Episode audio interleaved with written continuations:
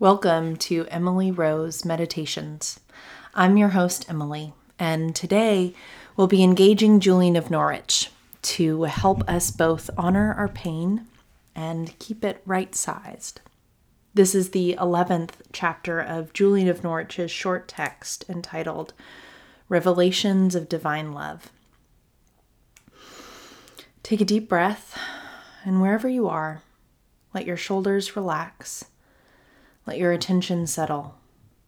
And I invite you to open your heart to these words. Thus I chose Jesus as my heaven, though at that time I saw him only in pain. I was satisfied by no heaven but Jesus, who will be my bliss when I am there. And it has always been a comfort to me that I chose Jesus for my heaven in all this time of suffering and sorrow. And that has been a lesson to me that I should do so forevermore, choosing Him alone for my heaven in good and bad times. And thus I saw my Lord Jesus Christ lingering for a long time, for union with the Godhead gave his manhood the strength to suffer for love more than anyone could.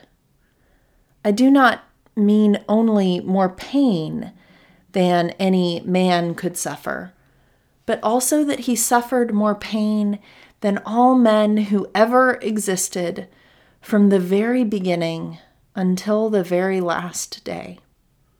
No tongue may tell, nor heart fully imagine the pains that our Savior suffered for us, considering the majesty of the highest, most worshipful King and the shameful, insulting, and painful death. For he who was highest and most majestic was brought lowest and most truly despised.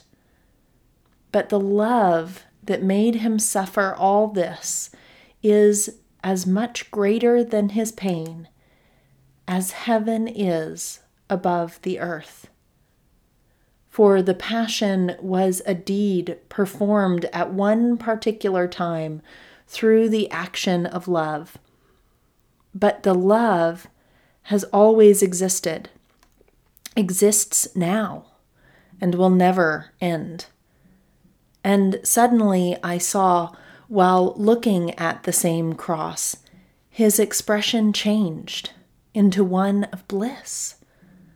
The changing of his expression changed mine, and I was as glad and happy as it was possible to be.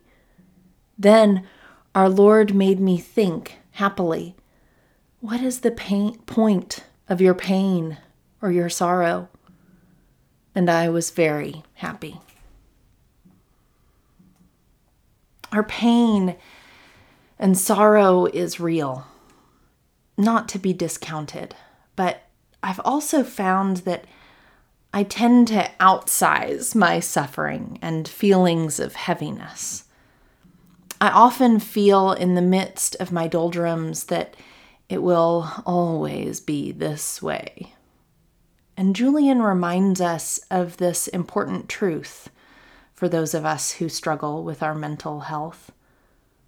Our pain is fleeting. Our sorrow is not forever. I offer you what I often use as a mantra or repetition in moments of darkness. I say to myself, it won't always feel this way. It won't always be this way things will change. Thank you for joining me today. May the peace of Christ be with you.